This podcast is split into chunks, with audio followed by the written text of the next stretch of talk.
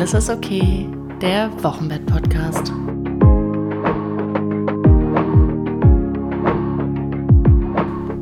Heute zum Thema Geschwisterkinder im Wochenbett.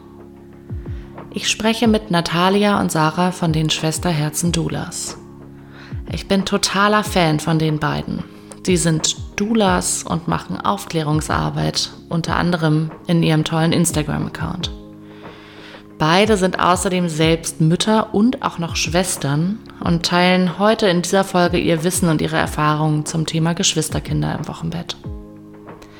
Ihr hört, warum es sinnvoll ist, mit euren älteren Kindern zur Vorbereitung auf das neue Baby Bilder aus deren Babyzeit anzugucken, was ein Stillkörbchen ist und wie ihr Familie und Freunde gut in die Betreuung im Wochenbett einbinden könnt. Und jetzt viel Spaß und hört selbst. Dieser Podcast wird präsentiert von The Weeks. The Weeks macht Wochenbettprodukte in schön und mit Haltung. Und mit dem Code Alles ist okay bekommt ihr 10% Rabatt im Wochenbettshop www.theweeks.de.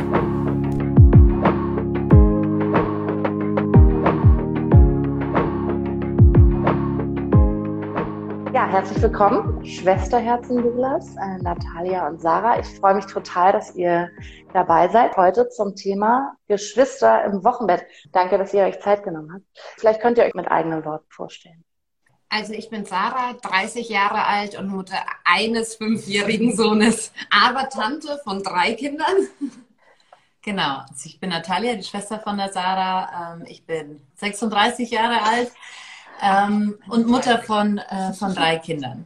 Zwischen drei und äh, sieben bald.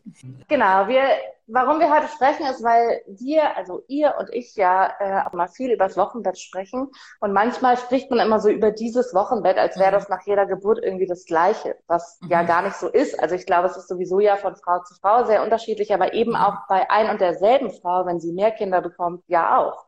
Und ähm, häufig sind Wochenbetten ja sehr unterschiedlich, ähm, je nachdem, ob man ein oder mehrere Kinder hat. Und ähm, genau, vielleicht könnt ihr mal sagen, wie das aus eurer Sicht so ist. Ähm, wie unterscheidet sich ein Wochenbett, was ähm, äh, in dem eine Frau liegt, die schon mehr als ein Kind hat, von Wochenbetten ähm, beim ersten Kind? Stark, oder? Also ich würde es fast vergleichen mit, ähm, wenn man das erste Mal mit Kind in Urlaub fährt. dann ist man dort und denkt sich so, okay, das mit dem Urlaub müssen wir jetzt nochmal neu definieren. Das hat eine ganz andere, ähm, ja, äh, kriegt eine ganz andere Farbe. Und so ein Wochenbett das erste Mal, wenn man zu dritt ist und ähm, noch nichts weiß, hat, hat irgendwie andere Themen im Fokus als ein Wochenbett mit, ähm, mit Geschwistern natürlich. Du hast du hast ja nicht mehr diese Möglichkeit, bis zwölf zu schlafen oder wie auch immer, also Tag zu Nacht und Nacht zu Tag zu machen, sondern da ist einfach jemand, ähm, ein, zwei, wie, wie, viele auch immer, die haben schon einen Rhythmus, einen Tagesablauf, die brauchen dich, die brauchen dich morgens, mittags, äh, kommt natürlich auf das Alter auch drauf an. Ein Wochenbett mit schon älteren Klar. Geschwistern ist anders wie ein Wochenbett mit einem zweijährigen Geschwisterchen. Also da, da kommt es auch nochmal drauf an. Das heißt, ähm, hier ist noch mal mehr die Orga vorher wichtig und die Unterstützung, ähm, aber auch natürlich so in, in, der Vorbereitung so dein Mindset. Wie, was erwartest du vom Wochenbett? Ja. Ja, ja, super guter Punkt. Ich finde Vorbereitung und also nicht nur sozusagen praktische Vorbereitung im Sinne von, was brauche ich und mhm. äh, was muss ich organisieren, sondern auch mentale Vorbereitung. Was erwarte ich vom Wochenbett? Wie kann ich mich darauf einstellen? Ähm, wie kann ich auch damit umgehen, wenn Dinge anders laufen, mhm. als ich sie mir wünsche oder geplant habe. Glaube ich, ein super Stichwort, vielleicht insbesondere nach dem ersten Wochenbett, also beim zweiten oder mhm. vierten mhm. auch immer, weil man ja schon mal im Wochenbett war, sicherlich Dinge anders machen will und trotzdem wahrscheinlich nicht so genau weiß, was einer erwartet, weil man eben schon ein oder mehrere Kinder hat darum würde ich sagen, also würde ich auf das Thema gerne nochmal mehr eingehen. Wie können wir uns denn gut vorbereiten? Also wenn ich jetzt eine Frau bin, ich bin schwanger, ich habe schon ein Kind, erwarte jetzt mein zweites, habe irgendwie so ein paar Ideen im Kopf, aber ich weiß gar nicht, also ich bereite irgendwie mich vor, bereite ich aber auch mein Kind vor, kann ich meine ganze Familie irgendwie damit einspannen. Da würde ich irgendwie gerne mit euch mehr drüber sprechen.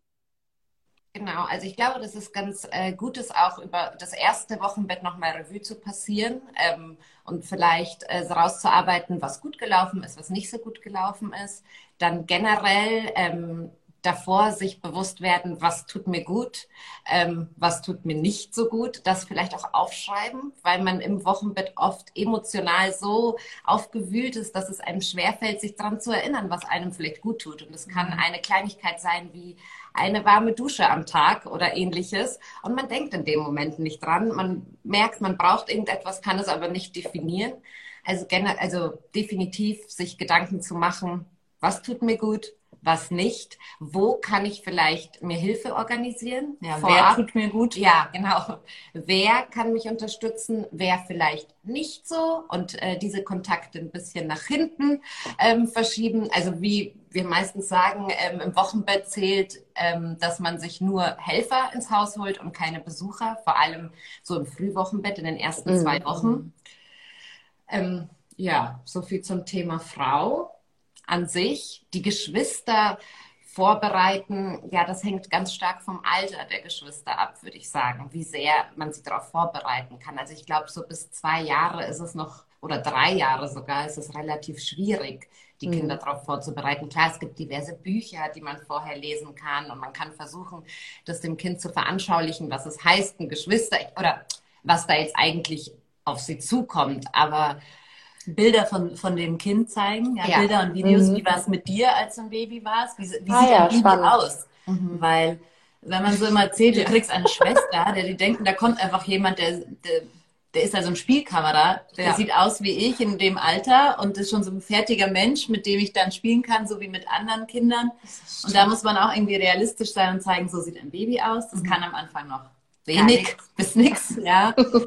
Und ähm, also auch realistisch sagen, da kommt jetzt kein Spielkamerad, sondern da kommt jemand, der wird, ähm, der wird süß aussehen, der wird ganz klein sein, der wird das und das brauchen. Also so in die Richtung vorbereiten und das geht mhm. eben gut mit eigenen Fotos oder, oder Bildern, äh, also von sich aus, ähm, aus dem Babyalter und ähm, auch eben abhängig vom, vom Alter, auch für die Eltern, was können wir erwarten von dem großen Kind, das da jetzt kommt. Ja, also ja man sagt ja, dass die erst so ab drei Jahren sich anfangen, so langsam von ihren äh, primären Bezugspersonen so zu lösen. Also mhm. abhängig natürlich davon, ob sie schon in der Kita sind und das vielleicht ja. sogar schon kennen, aber sind noch, sind noch sehr abhängig von ihren Eltern und mhm. haben auch noch nicht die, ähm, also noch nicht die Fähigkeit, irgendwie Bedürfnisaufschub gut zu meistern. Ja? Also brauchen brauchen dahingehend Unterstützung, weil sie müssen wahrscheinlich warten immer wieder mal, wenn das Baby da ist, weil es gestillt werden muss oder gewickelt werden muss. Dass man das einfach im Kopf hat, dass man nicht zu viel erwartet von dem Großen. Weil mhm. ein Phänomen, wenn man schon ein Kind hat und es kommt ein neues, das Große wächst auf einmal wirklich in, äh, in Lichtgeschwindigkeit. Man sieht sein Kind an, das Ältere, das vielleicht auch erst zwei ist oder drei und denkt sich, wow, du könntest direkt in die Schule gehen.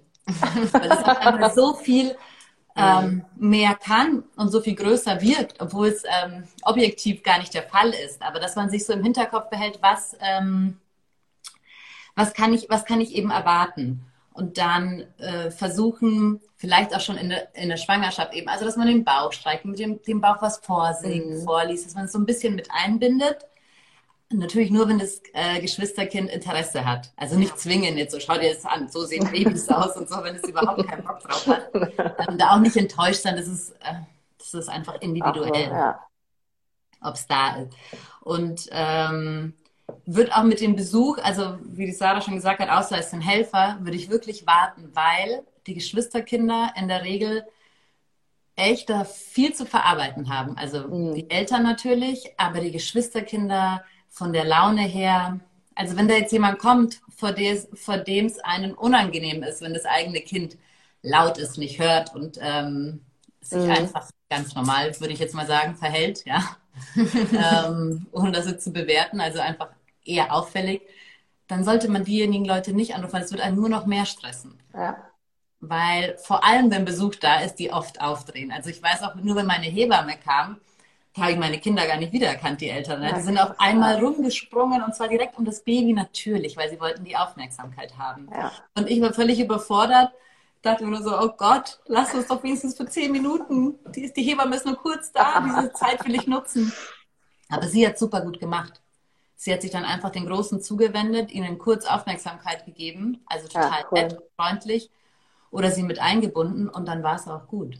Also ja. solche Leute braucht man im Wochenbett. Nicht äh, die, die da sitzen und sagen, oh Mann, also pfuh, ja. Ist ja so. jetzt auch hier ein, ja, ja. Ja, genau. Krass. Ja, super gut. Ähm, ich glaube, ich finde es ähm, total spannend zu hören. Äh, das habe ich nämlich auch schon häufig gehört und das kriegen wir auch mal zurückgespielt, dass dann diese Kinder so sich total aufs Baby freuen und dann ist es da mhm. und dann sind sie total enttäuscht und sind so, hä, das ist ja gar kein, das ist ja gar kein, keine Schwester, das ist ja ein nee. Baby. Bringen und wir zurück. Ähm, genau, ja. können wir es zurückgeben? Ich möchte das nicht haben und ja. ähm, darum finde ich das auch aus Elternperspektive, dass man das gar nicht voraussetzt, dass es klar ist, dass da ein total kleines Baby rauskommt, sondern dass eben, wenn man immer nur von Schwester oder Bruder spricht, mhm. ähm, dass da natürlich klar, so wie es auch häufig in Büchern, in Filmen etc., das, was die Kinder halt sehen und so rezipieren oder wenn andere ähm, ihre Freunde Geschwister haben, dann ist es ja sicherlich, äh, wird, ja, Sowas, entstehen ja. da andere Bilder im Kopf. Ne? Und mhm. dann kann man da gut drüber sprechen. Und ähm, finde ich wirklich auch einen extrem wichtigen Punkt, dieses nicht zu viel erwarten vom eigenen Kind. Ne? Dem Zeit geben, sagen, mhm. ähm, das ist für uns alle eine neue Situation. Und ähm, ja. da versuchen, Rücksicht drauf zu nehmen, obwohl das sicherlich nicht schwer ist, weil ich meine, gerade als Mutter, ich, ich könnte mir vorstellen, ohne dass ich es selber erlebt habe, aber dass man ähm, auch irgendwie zerrissen ist, ne? weil man sicherlich den älteren Kindern gerade wenn es vielleicht das zweite Kind ist, weil man also vorher nur Zeit mit dem älteren Kind mhm. alleine hatte, auf einmal kommt dieses neue Kind dazu, was extrem bedürftig ist, wahrscheinlich sehr viel stillt, wenn man mhm. stillt, aber auch sonst einfach ein neugeborenes Baby ist. Ähm, ja. Und dass da natürlich auch innerlich Gefühle sind und ähm, ich fände es, glaube ich, wichtig, wenn wir noch mal kurz darüber sprechen, dass man sich da auch als, als Mutter von neu zwei Kindern oder drei mhm. ähm, nicht zu doll judged und zu streng mit sich ist, ja. sondern dass das normal ist, auch diese zerrissenen Gefühle zu haben. Ne? Ja, ja, das gleiche ähm, Verständnis auch für sich aufbringt, wie für ja. das Geschwisterkind. Fast noch mehr. Also die eigenen Ressourcen, ähm, also die die irgendwie im Blick zu haben und ähm, Mitgefühl für sich zu empfinden und nicht zu hart zu sich zu sein, weil das sehen wir auch jetzt bei der Arbeit als du, dass die Mütter oft schon in der Schwangerschaft schon ein schlechtes Gewissen haben, mhm. dem älteren Kind gegenüber oder mhm. auch dem ähm, Baby gegenüber, mhm. weil sie sagen, okay, mein Kind ist noch so klein, mein erstes, und es braucht mich noch so sehr. Wie soll ich denn überhaupt ähm, mich da gut um ein Neugeborenes kümmern können? Ja. Also viele machen sich schon im Vorfeld ein schlechtes Gewissen und viele Gedanken darüber. Und dann, wenn es soweit ist, dann natürlich auch, man darf nicht vergessen, die Frau ist ja trotzdem im Wochenbett. Das heißt, diese Dünnhäutigkeit ist da, die Emotionalität, die Vulnerabilität. Also da reagiert man auch extrem, wenn dann auch irgendwie Kommentare von, von, von außen hinzukommen, die man nicht hören will. Das ist ja, ähm, oder auch eben, wenn das, wenn das Geschwisterchen Sachen sagt, wie bringen wir es zurück, ich will das nicht, dass man das dann vielleicht natürlich, dass es einen mehr trifft. Äh, das sollte einem auch, auch bewusst sein, dass man da nicht zu sehr mit sich, ähm, nicht zu hart mit sich ins Gericht geht und dass man äh, da auch, auch erklären kann, also auch dem Kind, auch wenn man, wenn man weint, dass man das erklärt, die Mama ist eigentlich gar nicht traurig, ich bin so froh, dass ich euch beide habe oder, oder ich weiß gar nicht, warum ich weine. Also ähm, auf sich achten, dass man äh, seine Bedürfnisse auch gut stillt, weil man äh, super gefordert ist in dieser Zeit natürlich. Speziell jetzt mit so einer, ähm, mit so einer Konstellation, wenn auch noch das Geschwisterkind so klein ist, das, das Größere. Ja. ja, total. Ich meine, äh, also wir auch, aber viel ja auch vor allen Dingen die Menschen, die dann vor Ort sind, Hebammen, ähm, also insbesondere Hebammen raten ja auch viel zu Ruhe im Wochenbett, was mhm. ja sicherlich aus Gründen der körperlichen, aber auch mentalen Regeneration ähm, wichtig ist. Und das fällt ja vielen Frauen schon mit einem Kind schwer, mhm. wirklich ähm, Wochenbettruhe zu halten. Mit zweien ähm, kriegen wir manchmal die Frage, wie das überhaupt gehen soll. Also wie soll man das überhaupt machen? Und dann schwingt da aber häufig mit so eine richtige Angst, dass wenn ich jetzt nicht ruhe mhm. mit zwei Kindern, dass dann irgendwas Schlimmes passiert. Also passiert, ja. so ähm, und das würde ich irgendwie gerne noch mal kurz äh, ansprechen, weil ich das so also ich verstehe, wo das herkommt, weil das so stark propagiert wird. Du musst dich ausruhen, du musst liegen, mhm. sonst, oh Gott, oh Gott. Ne? Und dass das aber natürlich mit zwei Kindern nicht immer umsetzbar ist, ähm, ist, glaube ich, auch äh, klar. Ähm, wenn ihr Frauen im Wochenbett betreut, die ihr zweites oder ähm, drittes, viertes äh, Kind erwarten, ähm, was ratet ihr denen zum Thema Ruhe oder wie erlebt ihr das? Also gibt es Inseln der Ruhe in einem Wochenbett mit mehreren Kindern? anders. Also ja. abhängig von, von dem Alter. Auf jeden Fall. Ähm, es gibt ja dann noch, manche haben ja dann dieses Thema, sollen sie das Kind in die äh, Betreuung schicken, das Ältere, oder soll es da bleiben, weil es vielleicht ja. gar nicht weg will, weil da ein Baby ist. Das ist natürlich auch da, wollen wir das schlechte Gewissen auf jeden Fall beruhigen. Ähm, es ist vollkommen in Ordnung, wenn das Kind in die Betreuung geht, das Ältere, damit man eben den Vormittag nutzen kann zur Regeneration und zum Ausruhen. Ähm, und wie mit allen Regeln, wenn es zu streng ist und wenn es dich schon, wenn es dich schon anfängt zu stressen, ja, so, dann, dann ist das nicht richtig. Und da kann man ja bei, bei Mehrgebärenden kann man eben schon drüber sprechen, schon im Vorfeld. Ähm, ja, es heißt überall liegen und Gesundheit noch nicht. es heißt liegen und auf, aber wenn das, aber natürlich, wenn das nicht funktioniert, wird das, wird das auch gehen, weil sonst hast du schon so einen Stress deswegen. Eben und bist dann schlecht gelaunt, wenn du, wenn du es wieder nicht geschafft hast. Und du brauchst Unterstützung. Also wir sind nicht dafür gemacht, dass wir das hier alles ähm, alleine wuppen. Und alleine meine ich auch einfach nur zu zweit. Ja? Also auch das ja. ist schon alleine. Das ist, das ist nicht so ähm, vorgesehen. Das, das war früher auch nicht so. Und äh, deshalb, wenn es geht, sich vorher darum kümmern. Da gibt es ja auch Mütterpfleger. Also wenn man, das ist ja auch bei, für gesetzlich Versicherte eine gute Möglichkeit, wenn man keine Familie in der Nähe hat ähm, Leihomas vorher schon irgendwie versuchen, sich zu finden. Also diese, dieses Netz möglichst in der Schwangerschaft schon irgendwie versuchen zu spannen. Und aber bitte nicht, was wir auch oft hören, dass irgendwie versucht wird, das ältere Kind vorher schon abzuhärten. Mhm. Ja, also eine Bezugsperson ah, sollten die natürlich ja, okay. Mhm. Ja, also natürlich sollte das jetzt nicht jemand wildfremdes plötzlich dastehen und sagen, so ab heute ähm, bringe ich dich in die, in die Kita. ähm, oder ab heute macht es der Papa mit dem Schlafen, so von heute auf morgen. Natürlich ist es gut, wenn die Bezugsperson irgendwie langsam eingeführt wird oder wenn auch mal eben was, äh, nicht alles die, die, die erste Bezugsperson macht, mhm. die primäre Bezugsperson, aber es ist das Kind vorher abzuhärten und ab jetzt äh, schläfst du nur noch mit, mit dem Papa, obwohl dich vorher die Mama irgendwie ins Bett gebracht hat. Das, das ist auch ja, nicht gut. Also man fährt bestimmt immer besser, wenn man die Bedürfnisse, solange es möglich ist, stillt. Und dann gibt es eben Ausnahmen oder dann gibt es mal einen Abend, wo es nicht so gut funktioniert, ähm, weil eben das Neugeborene die, die Mama braucht. Aber mit Sicherheit wird das auch noch kombinierbar sein, auch noch in der Zukunft mit, mit zwei oder mit, mit drei Babys. Da bitte nicht vorher irgendwie auf das schwere Leben vorbereiten, wozu man so neigt aus den Generationen von früher. Ja. Vielleicht auch wichtig zu erwähnen, äh, Geschenke. Also das kann ja auch bei dem Netz, das man sich spannt in der Schwangerschaft schon helfen.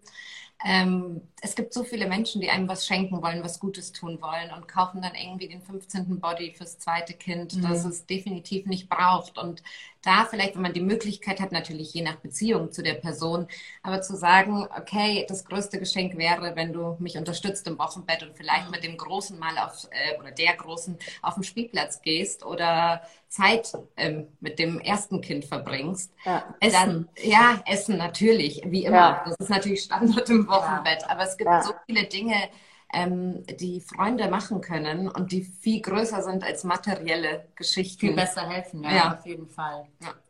Wenn das, wenn das Geschwisterkind auch noch, ähm, noch nicht so groß ist, kann man auch vorher sowas, so einen Stillkorb vorbereiten. Das ist jetzt gar nicht für, für die Mutter, während sie stillt, mhm. stillt sondern da sind Beschäftigungssachen für das Geschwisterkind drin. Das ist ähm, Knete sein, irgendwas zu knabbern. Also das ist dass es auch etwas hat, was es gerne mag, wo Sachen dabei sind, neue Sachen, die es gerne mhm. mag, die es mal entdecken kann, wenn es gerade nicht geht. Und ähm, auch bei Nicola Schmidt, glaube ich, im Buch hatten wir, hatte ich gelesen, äh, so ein, dass man das Weinen vom Baby, dass man nicht sagen soll, irgendwie so, oh, jetzt weint es, äh, jetzt weint es, jetzt muss ich hin, muss es beruhigen, damit dieses Weinen nicht irgendwie so negativ assoziiert wird, sondern gleich den Geschwistern vermitteln, dass es eine Art von Kommunikation ist. Ah, hörst du, ist aufgewacht, ruft uns, möchte jetzt mit uns spielen. Komm, wir holen es zusammen. Ja.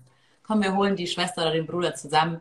weil die ruft jetzt nach uns. Also dass das, dass dieses Weinen, was natürlich ähm, ein, ich verstehe, dass das als störend empfunden wird, dieses Geräusch, aber dass man das zeigt, dass das auch eine Art, also dass man die, die, die Empathie von den Geschwisternkindern äh, fördert, indem man versucht, es so ein bisschen zu übersetzen und zu, ähm, zu deuten, was es, was es gerade benötigt. Ja. Ja, super gute Idee. Auch mit dem Stillkorb finde ich auch, dass es eben, wenn das Baby die volle Aufmerksamkeit bekommt. Etwas, was ja, wenn das große Kind nicht mehr gestillt wird, eben ja auch sehr exklusiv für das Baby ist, das Stillen und diese wahnsinnige Nähe und es darf irgendwie an Mamas Körper richtig, mhm. ja, also es darf mit dem Mund daran und irgendwie dran saugen und so, dass man dem, dem ähm, größeren Kind wirklich versucht, was ähm, anzubieten, was auch besonders ist. Ne? Und ja. nicht nur zu sagen, du musst jetzt kurz warten, sondern das ist wirklich irgendwie eine Alternative. Das ist für dich, ja. Und bekommen. man kann sich auch darauf einstellen, dass die Geschwisterkinder oft dann so ein ähm, Regressionsverhalten zeigen. Also sie fangen dann an, wie Babys zu sein. Und das mhm. sollte man ihnen dann auch irgendwie zugestehen. Ja? Also, dass sie in dem kleinen Bettchen schlafen wollen, dass sie plötzlich wieder einen Schnuller haben wollen, dass sie auch vielleicht an die Brust wollen, dass sie eine Windel tragen wollen auf einmal und ähm, nicht mehr auf Toilette gehen plötzlich. Das, sind, das wird vergehen, das ist nur eine Phase, aber es ist auch eine Art von Verarbeitung. Und es ist mhm. toll, wenn sie das so, ähm, so ausleben oder so zeigen können und das nicht so unterdrücken. Also egal welche Form das Kind also das Geschwisterkind irgendwie diese neue Situation und Ausdruck, alles ist besser als keine Reaktion. Es ist immer gut, wenn Kinder irgendwie, auch wenn es Wut ist oder also positive, die, so wie man es halt bewertet, positiv, negative ähm, Reaktionen. Hauptsache, man, man, das, das, das ist ein gutes Zeichen, dass das Kind das irgendwie so nach außen hin tragen kann und das nicht ja. in sich verschließt. Ja, super schön. Ich würde gerne, wir haben ja gerade schon ein bisschen über Unterstützung gesprochen. Ihr habt mhm. Mütterpflegerinnen angesprochen. Ähm, ich finde, und ähm, Hilfe aus dem Umfeld, also dass ja. man sich eben konkret, das finde ich auch nochmal wichtig, dass man sich auch Sachen wünschen darf, also dass man nicht warten muss, bis man irgendwie Dinge geschenkt bekommt, die man gar nicht haben will, sondern dass das total legitim ist zu sagen, ich wünsche mir Dinge und wenn ihr mich gerne mögt, dann erfüllt ihr die. ähm, und unter anderem wäre das Zeit zu verbringen mit dem großen Kind. Das muss ja auch nicht immer auf dem Spielplatz sein, wenn man das große Kind nicht so gut kennt. Das ist mit ja. einem auf dem Spielplatz kann man ja auch mal, manchmal hilft es ja auch schon in der Wohnung oder im Haus. Ja. Zeit zu verbringen. Es ist dann natürlich eine andere Art, aber auch, kann auch eine Art von mhm. Entlastung sein und für das Kind natürlich auch was Besonderes. Da kommt jemand, macht irgendwie was Tolles oder spielt mit mir oder malt mhm. mit mir oder was auch immer. Ähm, und wir haben ja aber auch noch, zumindest für die Frauen, die in Paarbeziehungen leben, den Partner, die Partnerin. Ähm, wie ist das, wenn ihr mit Frauen vor der Geburt schon sprecht? Ähm, habt ihr irgendwie das Gefühl, man kann Partner, Partnerinnen im Wochenbett auch nochmal besonders vorbereiten oder können die sich besonders einbringen äh, im Wochenbett in diese Geschwistersituation, in die Betreuung des anderen Kindes? Oder ist das zu individuell je nach Familiendynamik.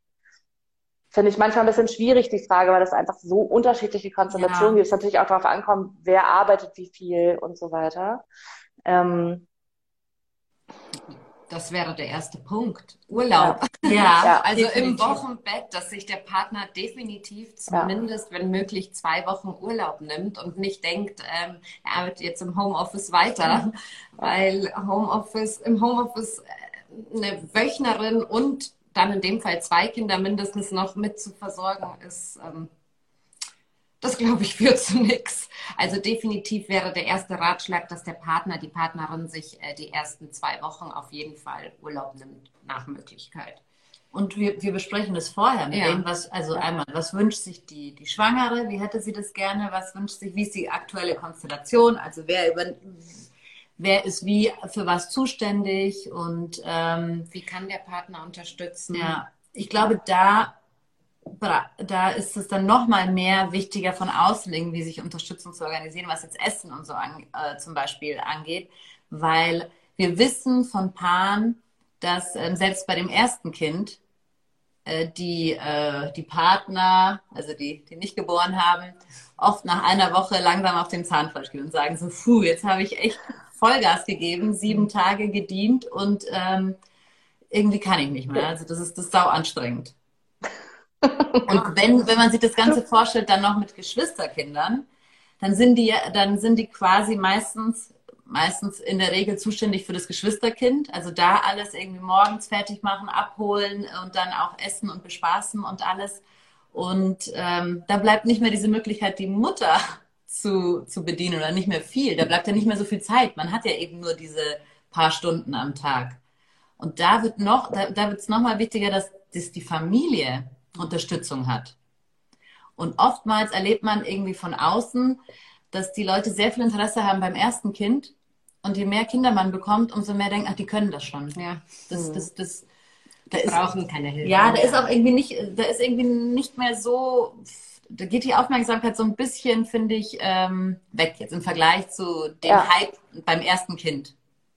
Und da, da besprechen wir das mit den Paaren, dass wir im, im Vorfeld schauen, okay, wo kann man, was können, was können wir alles vorher schon, ähm, also wir machen einen Wochenbettplan. Ja? Also ja letzte Woche viel über den Geburtsplan ähm, ja, gefühlt. Alle ja. unsere, äh, die Accounts, denen wir folgen und auch wir über den Geburtsplan gesprochen, aber der Wochenbettplan, der ist äh, vor allem mit Geschwistern sehr wichtig, weil du da super viel ähm, vorab abfedern kannst und organisieren kannst und eben auch die Unterstützung planst.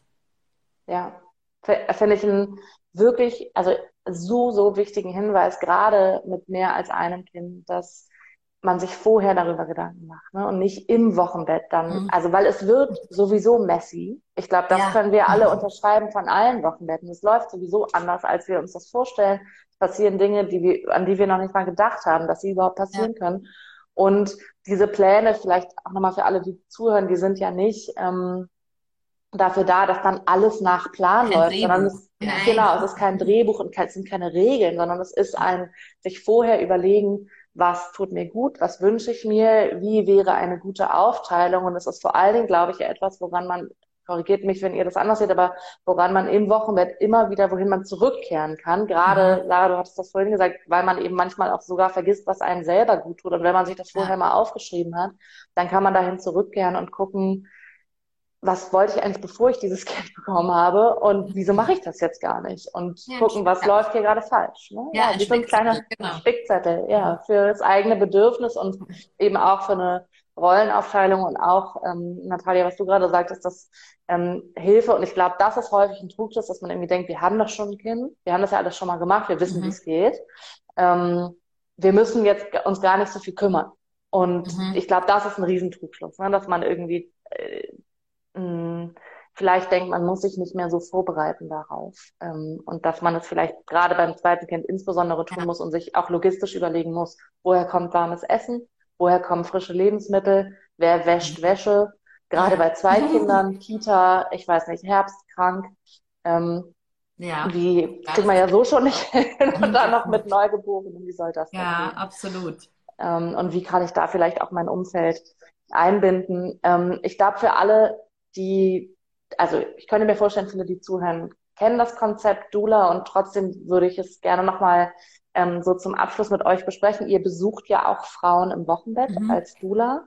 Ähm, und ich meine, ihr seid dann natürlich nicht dafür da, die älteren Kinder zu ähm, bespaßen, aber war, also wie könnt ihr die Frau vor allen Dingen unterstützen? Ähm, was ist im Wochenbett die Aufgabe einer Dula und wie kann sich kann das vor allen Dingen ähm, in einem Wochenbett mit mehreren Kindern ähm, also was macht ihr da sozusagen vielleicht einfach nochmal für die die es noch nicht wissen also vorab den Wochenbettplan erstellen als mhm. Vorbereitung im Wochenbett selber dann über äh, weiß nicht, alle Fragen, Ängste der Frau sprechen. Emotional, ja, viele. Ja. zur Verfügung zu stehen. Und das mit den Geschwisterkindern, ja, also natürlich sind wir nicht jeden Tag als Babysitter da, aber wenn wir zu Besuch sind, dann spricht nichts dagegen, sich auch um die Geschwisterkinder zu kümmern mhm. und mal einzuspringen. Also würde ich jetzt nicht sagen, dass wir das ablehnen oder nicht Nein. machen, sondern da unterstützen wir auch sehr gerne. Also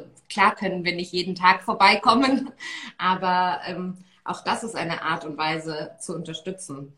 Ja, also wir jetzt im Speziellen, weil es gibt ja auch ähm, nur Postpartum-Doulas, die ja. machen mhm. nur das Wochenbett. Die sind mhm. öfters mhm. da natürlich und die haben auch ähm, ein anderes Angebot, mhm. ähm, die, weil die eben nur in, diesem, in, diesem, in dieser Wochenbettzeit unterstützen. Und dann gibt es eben Mütterpfleger und jetzt in unserem Fall, wir sind äh, mehr für die Geburtsbegleitung, mhm. an sich für die Geburt zuständig. Das heißt, wir machen sehr viel vorher in der Vorbereitung und kennenlernen, weil für die Geburt, je besser man sich kennt, umso besser funktioniert es dann. Ähm, und die, wenn wir die Geburt begleitet haben, dann ist die, das Wochenbett ist dann eher, ähm, also da ist nicht, nicht so unser Fokus drauf jetzt bei den Terminen.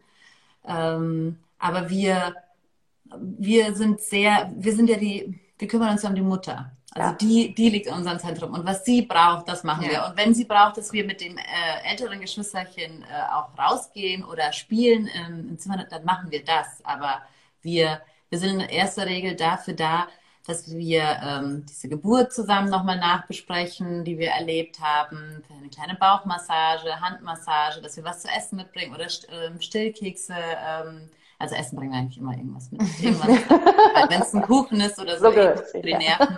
Ja, und sehr viel ähm, zuhören und vor allen Dingen, äh, ja, wie soll ich sagen, irgendwie bestätigen, weil es ist, wir denken das vielleicht wegen Instagram, da denken wir, das müsste jeder wissen, ja. dass es okay ist, dass du dünnhäutig bist, es ist okay, dass du laut wirst, es ist, es passiert, dass du erschöpft und, und denkst, dass du es falsch machst, das ist vollkommen normal, aber es, es wissen, oder die meisten fühlen sich schlecht und wissen nicht, dass das okay ist alles. Vor allem, wenn du gerade drin steckst. Ja. ja. Dann kann das so helfen, wenn man hört, dass das völlig in Ordnung und normal ist gerade. Und also, darüber zu sprechen. Ja. Also ich würde sagen, das machen wir so oft, einfach zu sagen, es ist okay, so wie ihr. Ja, also darum steht es ja so groß auf unseren Packungen, ja, dass man das also eben nicht vergisst. Ich habe das Gefühl, dass sie sich bei uns vielleicht nicht so zurücknehmen oder schämen wie jetzt vor Freunden oder Familie, weil sie nicht das Gefühl haben, dass wir sie jetzt irgendwie danach mhm. bewerten. Ja. Also so sollte es ja auch sein. ja, ja und das finde ich am schlimmsten ist manchmal dieses, ihr wolltet es doch, ihr wolltet doch zwei Kinder. Ja. Wusstet doch, also das ist so die, das ist so diese Katastrophe, die über dem so ein Schirm oder so eine dunkle Wolke, die da irgendwie drüber schwebt. Ihr wolltet es doch. So, und jetzt muss es doch aber super sein. Ja. Weil selber schuld. Also genau, als dürfte man nicht trotzdem negative Gefühle haben, ja, nur weil man ja, sich für ein zweites genau. Kind entschieden hat. Ja, absolut. Dürfte sich nicht beschweren. Genau, sehe ich auch so. Du weißt ja schon, ja, was auf dich Ja, ja, genau, du wusstest also, doch, was dich erwartet. Ja. wieso beschwerst du dich jetzt? Und ich glaube, das ist aber eben genau diese super wichtige Aufgabe, weil ähm, es ist schön, dass ihr das nochmal ansprecht. Ich habe auch manchmal das Gefühl, wenn man sich viel hier auf, dem, äh, auf diesem Kanal rumtreibt, dann denkt man auch, okay, die Message ist angekommen. Ich glaube, wir müssen unsere Arbeit gar nicht mehr machen. Alles ist okay, alle wissen das. Ähm, und so und so ist es eben nicht. Ne? Und ähm, äh, da glaube ich, auch außerhalb der eigenen Paarbeziehung, außerhalb vielleicht auch der eigenen Beziehung mit den eigenen Eltern, die ja auch häufig im Wochenbett irgendwie äh, zugange sind und versuchen zu helfen, was sie ja aber auch nicht immer tun. Und, ähm, und ich, und da eine Ansprechpartnerin zu haben, die einen gut kennt, selbst wenn es nur, und so meine ich das, meine ich gar nicht despektierlich, eine mhm. Postpartum-Dula ist, aber jemanden zu haben, ähm, der eben den Fokus ganz klar auf, auf mir als Mutter hat und äh, an die ich mich eben wenden kann mit diesen Gedanken und auch mit diesen vielleicht sehr konfliktbeladenen Gefühlen zwischen, ich weiß nicht, wie ich das hier machen soll mit mhm. zwei Kindern, mein Großes braucht mich, das Kleine aber auch und wo bleibe ich eigentlich bei diesem ganzen Chaos? Das, ähm, das sind ja Gefühle, die auch nicht immer in dieser Extremsituation oder Ausnahmesituation Wochenbett auch nicht immer in einer Partnerschaft gut aufgehoben sind, weil eben alle so im Ausnahmezustand mhm, sind. Ne? Mhm. Und da eine Ansprechpartnerin zu haben, ist, glaube ich, wenn wenn das organisatorisch und finanziell möglich ist, ist mir völlig klar, dass das natürlich nicht jede Frau sich leisten kann, aber ähm, obwohl ihr da ja auch die, der Verband, in dem ihr seid, tolle, ähm, nur noch mal kurz gesagt, ähm, Angebote hat für Frauen, die sich das nicht leisten können. Mhm. Ähm, aber ich glaube, dass das wirklich wichtig ist, ähm, um all diese Gefühle zuzulassen, weil, wie wir gerade schon gesagt haben, Chaos wird es sowieso. Und ich glaube, man kann da nur durchkommen, indem man versucht, das alles anzunehmen, seine eigenen Gefühle, die Gefühle des großen Kindes, sowieso die Bedürfnisse des Babys. Und ähm, dann einfach nicht zu gucken, zu wie man da. Ja, ja nicht genau, zu nicht zu streng zu sein. Das, das raubt nur Energie, das schlechte Gewissen, ähm, die, die schimpfende Stimme auf sich selbst, die, die nimmt dir nur, nur noch mehr Kraft weg. Also sei sanft mit dir und ähm, hab Nachsicht. Du, du, du lernst es erst. Du lernst, ähm, was da gerade passiert und du darfst, du darfst dich anpassen und wie du gesagt hast, es ist Chaos am Anfang.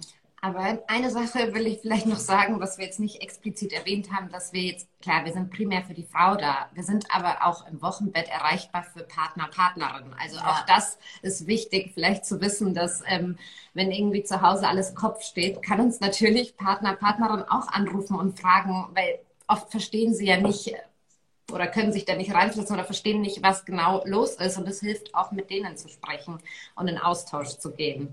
Also auch das ja, das stimmt. Super gut, was ja trotzdem auch, also ich glaube, es bleibt trotzdem der Fokus auf der Frau, indem man eben auch ihr Umfeld mit unterstützt. Ne? Das ist einfach ja. eine tolle Arbeit und was wir ja alle mit unseren Punkt versuchen, ist eben zu sagen, es gibt mehr als dieses neue Baby im Wochenbett, so toll, fantastisch und was für ein Wunder das ist. Aber das, es gibt da eben noch andere Menschen, die auch viel Aufmerksamkeit brauchen und ja. Unterstützung und ähm, immer mal wieder die Erinnerung daran. Und das finde ich wirklich eine schöne Formulierung, nicht zu streng mit sich zu sein und zu sagen, ähm, ja, sich selbst zu sagen, dass all das, was man so fühlt oder auch nicht fühlt, ähm, total in Ordnung ist.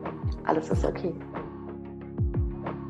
Danke, Schwesterherzen Dulas, für diese tolle Podcast-Folge. Und danke auch an euch fürs Zuhören. Alle Infos zur heutigen Folge findet ihr natürlich in den Show Notes. Und wir freuen uns immer wie verrückt über Feedback. Schreibt uns eure Gedanken, Wünsche und Kritik gerne an support at theweeks.de oder guckt bei uns unter theweeks-maternity auf Instagram und TikTok vorbei.